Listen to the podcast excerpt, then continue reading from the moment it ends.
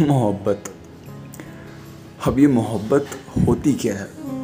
कुछ मैंने बताया है और काफ़ी कुछ बहुतों ने बताया है। अभी मोहब्बत जो चीज़ है, ये बड़ी प्यारी सी चीज़ है।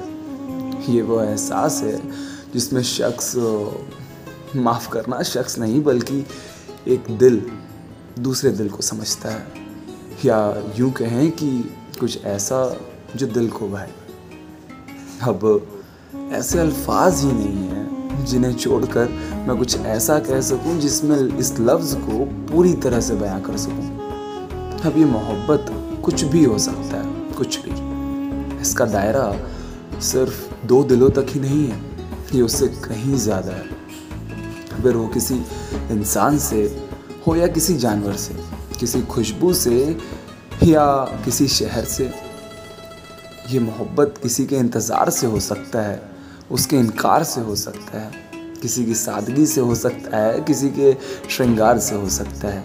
ये मोहब्बत किसी शाम से हो सकता है, किसी खास या किसी आम से हो सकता है। शुरुआती मोहब्बत सबको पसंद आती है। ये मोहब्बत किसी अंजाम से हो सकता है।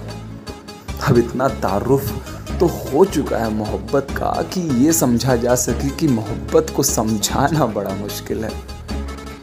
अब जैसा कि मैंने शुरुआत में ही बताया कि ये मोहब्बत जो चीज़ है, ये बड़ी प्यारी सी चीज़ है। पर इसी मोहब्बत में जो आगे बढ़ जाते हैं, उन्हें एक और चीज़ मिलती है, जो मोहब्बत से भी कहीं ज़्यादा खूबसूरत और उस खूबसूरती से कहीं ज़्यादा दर्दनाक होती है, जिसे इश्क कहते हैं। अब ये जो इश्क है, ये अपग्रेडेड वर्जन है, मोहब्बत का। और शायद आखिरी वर्जन है, क्योंकि इसके आगे कुछ है ही नहीं, ना इससे ज़्यादा कहीं भी खुशी मिल सकती है, और ना ही गम।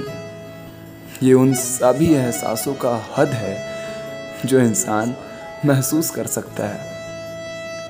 अब अगर आसान लफ्ज़ों में कहा जाए कि क्या फ़र्क है दोनों में तो मैंने कहीं पढ़ा था या शायद सुना था कि मोहब्बत और इश्क में बस इतना ही फ़र्क होता है कि मोहब्बत में अपना और जिससे मोहब्बत होती है, दोनों का ख्याल रहता है।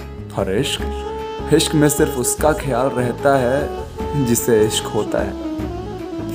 इस वजह से इश्क में खुशी और गम अपने हद पर होती है। और शायद यही वजह है कि अपना इश्क सबको भाता है। सबको। पर कभी कभी दूसरों के इश्क से काफ़ी परेशानी होती है सबको। मोहब्बत के खिलाफ कोई नहीं कहता। सभी मोहब्बत से रहें इसमें भला किसी को कैसा एतराज़ हो सकता है? पर इश्क इश्क तो सबकी आँखों में खटकता है। बेशक इश्क की कहानियों में लोगों की दिलचस्पी बड़ी होती है, पर सिर्फ़ कहानियों तक। सुनने के लिए शुक्रिया।